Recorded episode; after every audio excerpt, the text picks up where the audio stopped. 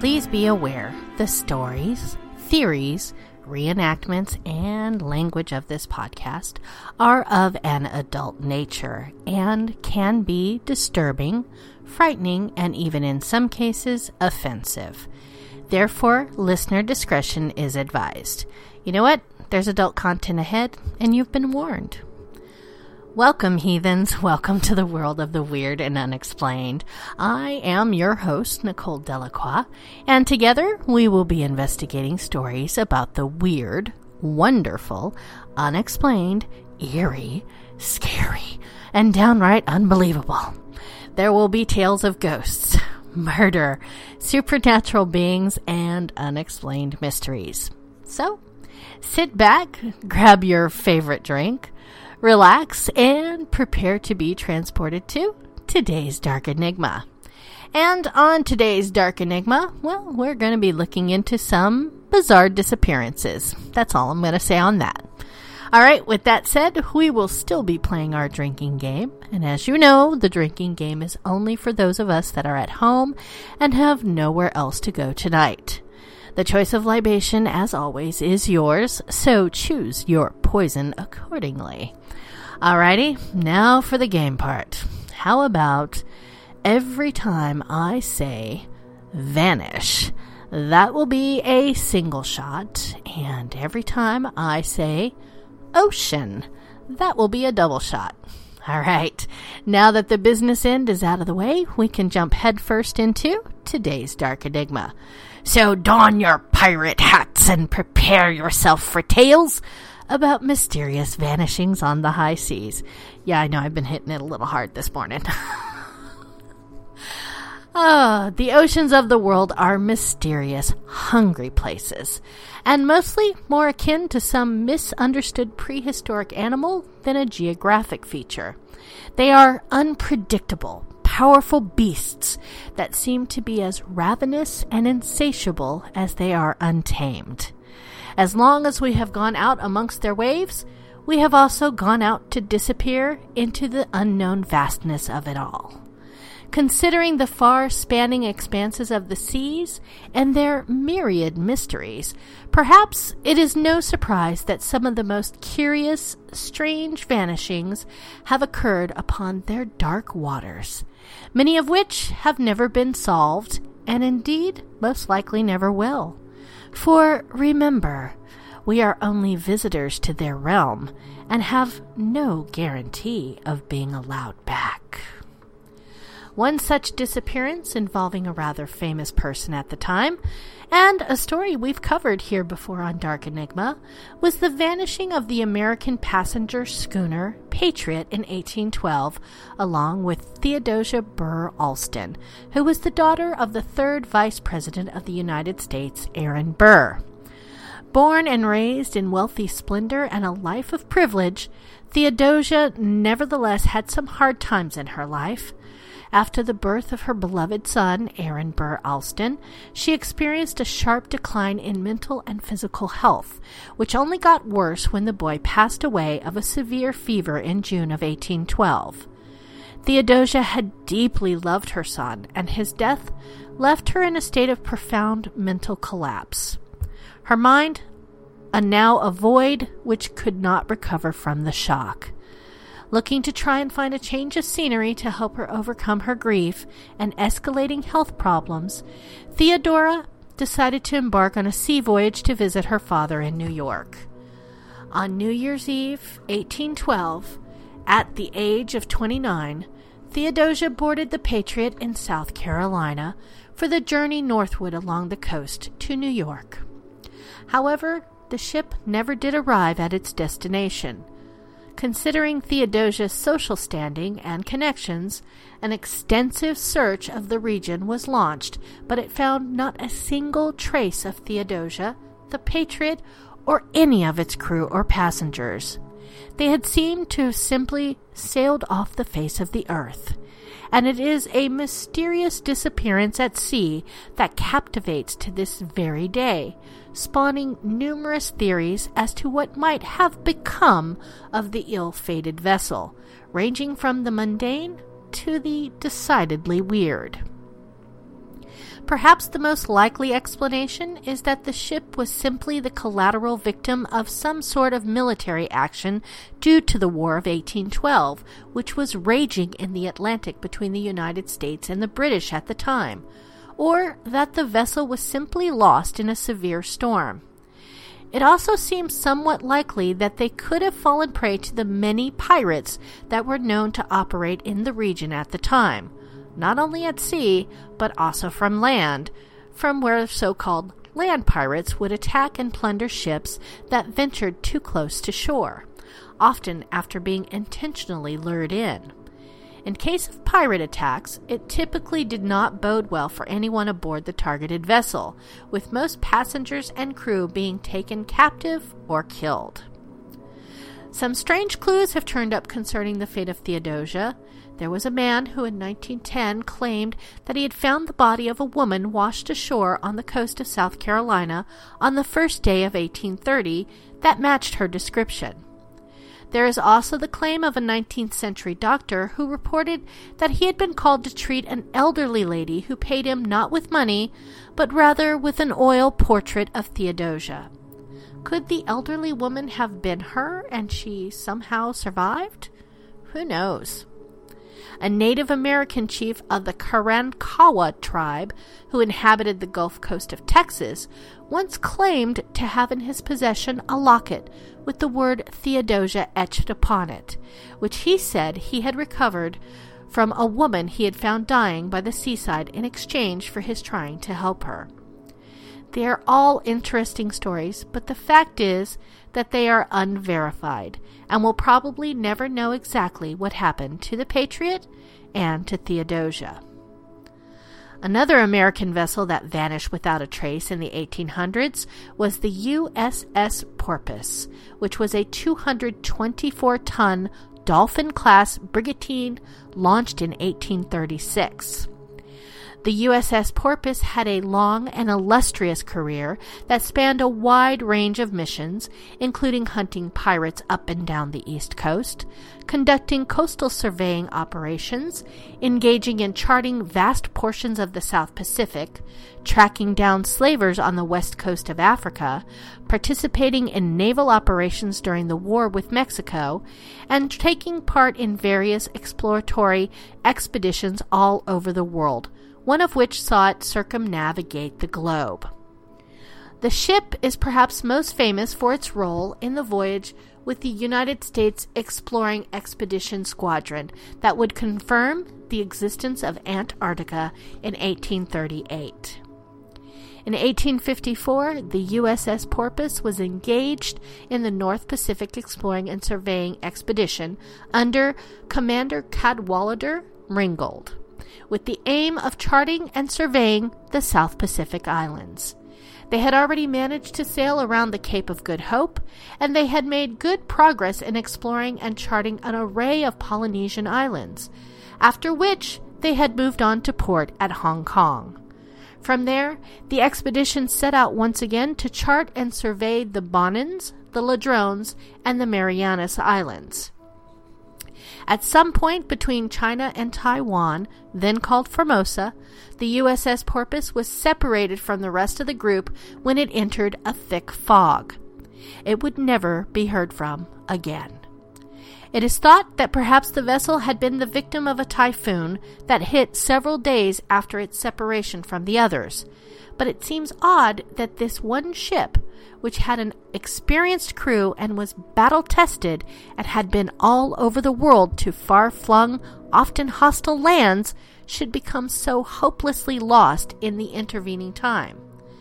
To this day, no one knows what happened to the seasoned crew and its respected world-traveling ship after they entered that mysterious, dense fog. Americans were certainly not the only ones to have ships mysteriously vanish on them during this era. Over a career spanning two decades, starting from eighteen thirty-seven, the British Royal Navy brig called H M S Sappho was tasked with the suppression of slavery in North America, the West Indies, and Africa, tracking down and neutralizing the numerous slave ships that passed through these regions.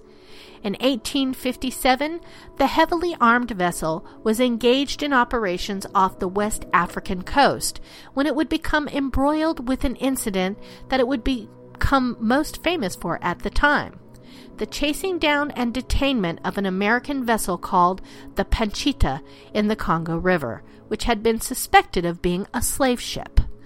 The ship was brought to New York under arrest, but the crew of the H M S Sappho was accused of unlawful seizure and were themselves arrested. The whole affair become, became somewhat of a diplomatic incident that strained relations between the two countries, and H M S Sappho was subsequently later ordered to set sail for Australia in order to try and give the ship a low profile, sweep the whole incident away, and put it out of the public eye in a place where it would not be able to do as much damage. The ship departed from the Cape of Good Hope for Sydney under the command of Commander Fairfax Moresby, and it is known that the ship successfully made it around the Cape and managed to make it to Victoria in Southeast Australia, as it was spotted by the brig the Yarra entering the Bass Strait, which passes between Tasmania and the mainland. However, this would be the last time anyone would ever see the H M S Sappho again. The ship never arrived in Sydney, and searches were unable to find any sign of it or its one hundred forty-seven crew, making it one of Australia's most notable maritime mysteries. Although it was mostly thought that the vessel must have sunk due to high winds or hitting rocks or an, an islet, the lack of any wreckage or sign of it makes this uncertain. Additionally, in the years after the disappearance of H M S Sappho, a few odd reports would turn up claiming that the ship had actually wrecked off a deserted island off of Australia, that the crew had managed to make it to its shore, and that Captain Moresby had gone stark raving mad there by the time they were rescued. It's all a very dramatic story, but there's no evidence of these unsubstantiated reports, and it has been suspected that these were perhaps even complete fictions conjured up by a sensationalist media still trying to milk some mileage out of the diplomatic scandal that H M S Sappho had been tangled up in. Nevertheless, residents of the townships at Wye River and Kennett River in Victoria State to this day claim that they are descended from the survivors of a wrecked ship thought to possibly have been H M S Sappho. It is unlikely we will ever know for sure what happened to this ship, and it remains a persistent mystery to this day. The nineteen hundreds brought another well-known case, that of the hulking, steel-hulled American naval warship, the U S S Cyclops. The massive behemoth of a ship was primarily tasked with shipping bulk cargo of various supplies and raw materials for the Navy in the early nineteen hundreds, such as coal to be used as fuel. On the ninth of January nineteen eighteen, the U S S Cyclops lumbered into port at Rio de Janeiro, Brazil, after delivering nine thousand nine hundred sixty tons of coal to Allied British ships in the South Atlantic, after which it was loaded up with eleven thousand tons of manganese ore to be used for the production of munitions and destined for Baltimore, Maryland in the United States, with a stop-off at Salvador along the way. After this, the ship was supposed to head directly to Baltimore, and, well, this is where things begin to get a little strange. Instead of going straight to Baltimore as scheduled, the U S S Cyclops deviated from its course to end up in Barbados in March of nineteen eighteen.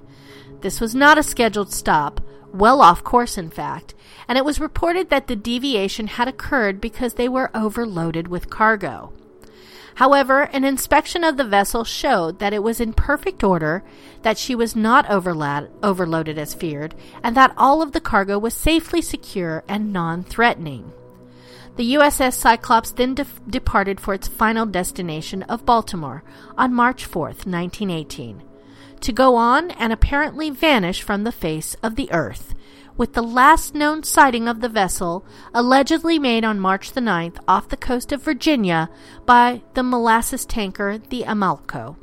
although this sighting has been disputed as this date and location does not match up with where the ship would be expected to be considering its scheduled arrival and its destination on March thirteenth. Regardless, the fact of the matter is that the massive U S S Cyclops never made it to its destination of Baltimore, and no trace of it or even a scrap of debris or wreckage was ever found, even after the area, area was thoroughly scoured by search ships and aircraft. The loss of the three hundred six crew members who had been aboard was, and is to this day, considered to be the largest non-combat loss of life in U S naval history, and the vessel's vanishing has become a great maritime mystery which has been pondered and speculated on ever since.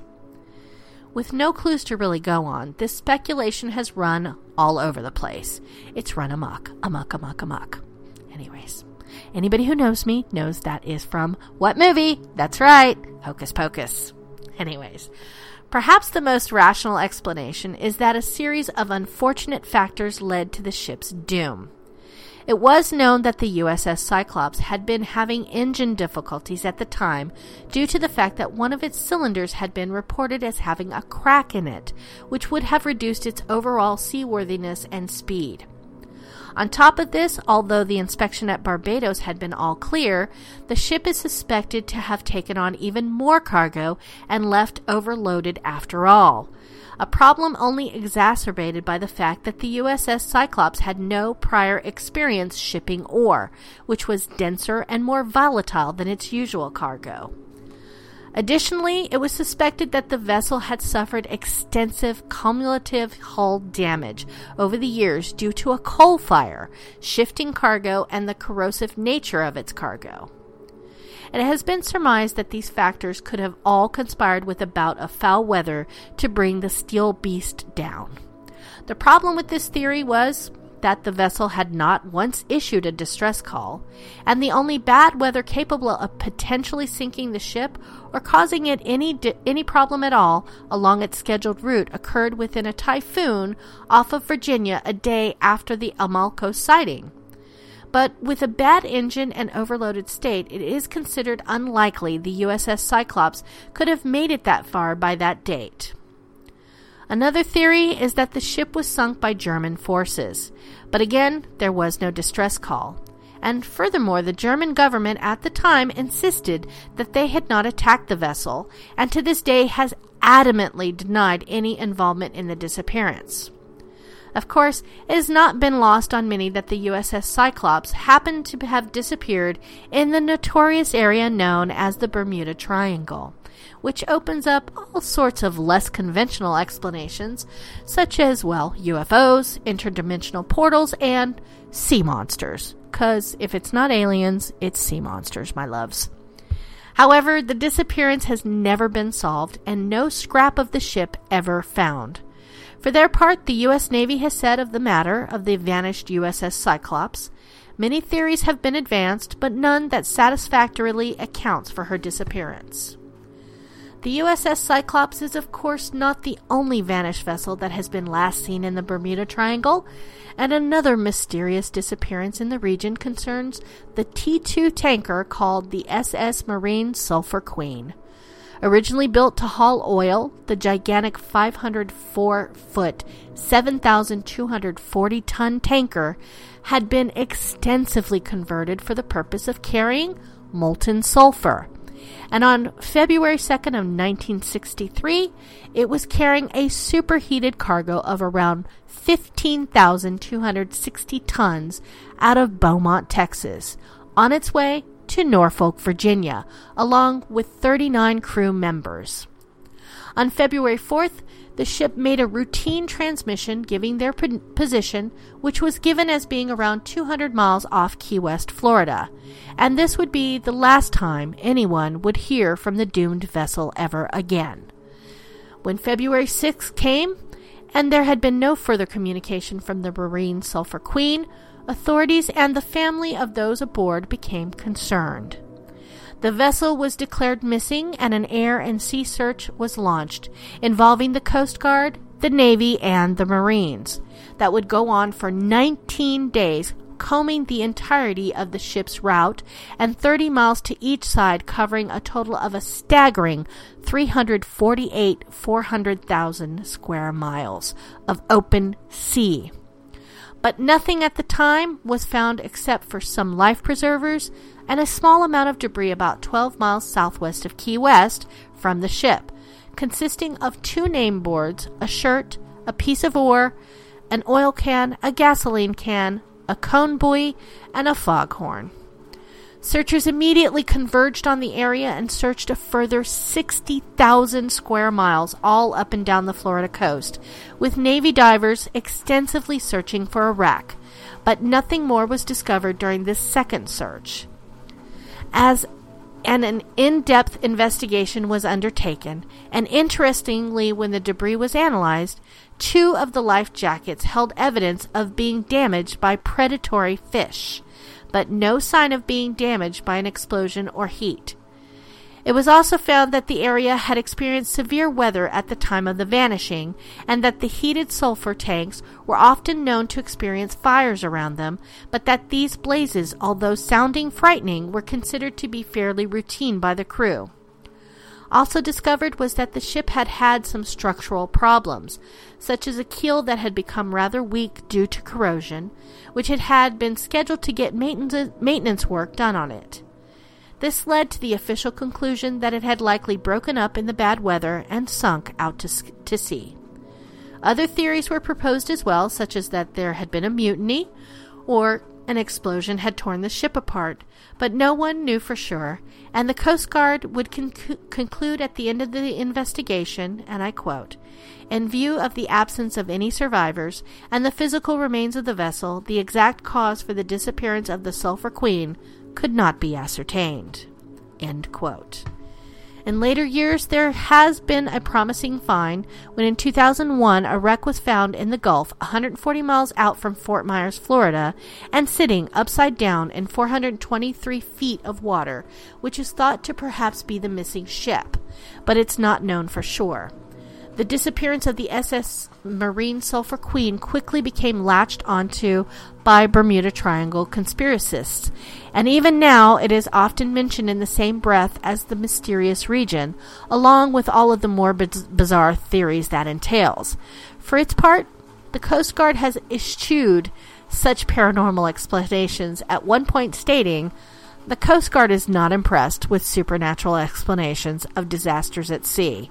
It has been its experience that the combined forces of nature and unpredictability of mankind outdo even the most far-fetched science fiction." Am I the only one that heard that in the Queen's voice of, "I am not amused"? Okay, sorry about that. Yet another mysterious disappearance in the region is the vanishing of a luxury, luxury yacht known as the Witchcraft. The boat was a twenty-three foot yacht that had been fitted with special flotation devices to give it the claim of being unsinkable. On December twenty-second, nineteen sixty-seven, an avid and experienced yachtman by the name of Dan Burack embarked on a cruise aboard the yacht off of Miami, Florida, along with his friend P- Patrick Horgan, in order to see the Christmas illumination along the coast. When they departed, they were they were both doubtless not expecting any trouble, as the weather was calm, and after all, their boat was supposed to be, well, unsinkable. But things would soon take a turn for the weird. And by the way, am I the only one that thought Titanic when it said unsinkable? Yeah, let's, let's look what happened there, right? Let's stop saying unsinkable. Anyways, just one mile out from the marina, the yacht allegedly bumped into something unidentified in the water, which Burack suspected had bent the ship's rudder. He called the Miami Coast Guard at approximately nine p.m. and explained the situation. Yet, at this time, he was rather calm and composed and did not seem to think that it was an emergency situation. Burack calmly explained that he had hit something in the water and requested assistance back to the marina, and there was no reason at all to suspect that anything was particularly wrong. Indeed, later reports from the Coast Guard would repeatedly emphasize Burack's composed demeanor during the call. It took only nineteen minutes for a Coast Guard ship to reach the position of the Witchcraft. Yet, when they arrived, there was no sign at all of the yacht or the two men aboard. A search immediately commenced that would quickly grow to meticulously scour an impressive total area of twenty-four thousand five hundred square feet over six days, involving hundreds of boats and aircraft that looked as far as the Gulf Stream. Throughout all of this, not a single piece of debris was discovered. No emergency flares were sighted, even though Burack had a flare gun aboard, and none of the ample safety flotation equipment that had been stowed aboard was found. Likewise, there was never any further communication from the lost ship, and the Coast Guard was baffled at how fast the Witchcraft had so abruptly and completely disappeared in such a short time. It was also perplexing because the weather had not been stormy at all, the sea serene, and even if the unsinkable ship had been damaged somehow, its special flotation devices should have ensured that at least some of the wreckage would stay afloat. However, nothing at all was ever found, and the Coast Guard would say of the Witchcraft and its crew, "They are presumed missing, but not lost at sea." The extremely odd total disappearance of the Witchcraft has propelled the case into the annals of great sea mysteries, and is often listed as one of the more baffling disappearances attributed to the Bermuda Triangle. Theories, of course, have cropped up around the case, such as that it was caught up in a sudden short-lived squall, or had been the victim of a rogue wave or freak ocean current, with one of the more outlandish being that the yacht had in fact bumped into some immense sea monster that had subsequently attacked and pulled it down to a watery doom. Considering that no sign or trace of the Witchcraft or its crew has ever been found, we will likely never know for sure.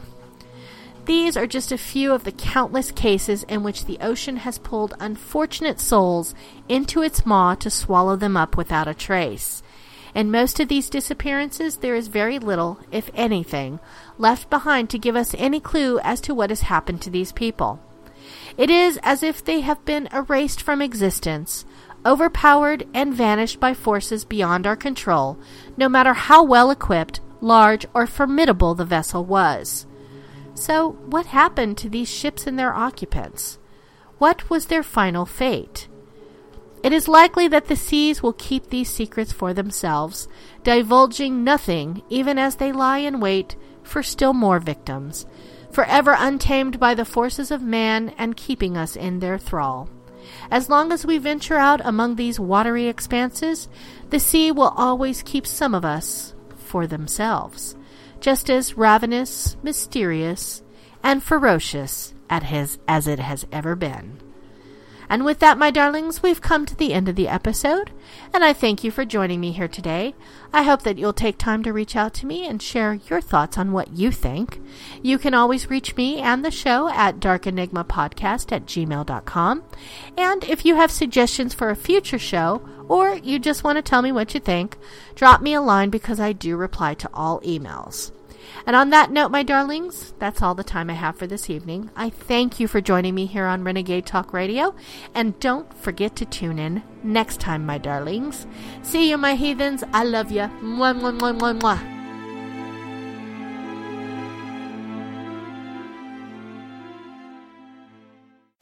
mwah. We don't sugarcoat shit. This is Renegade Talk Radio. Renegade Talk Radio.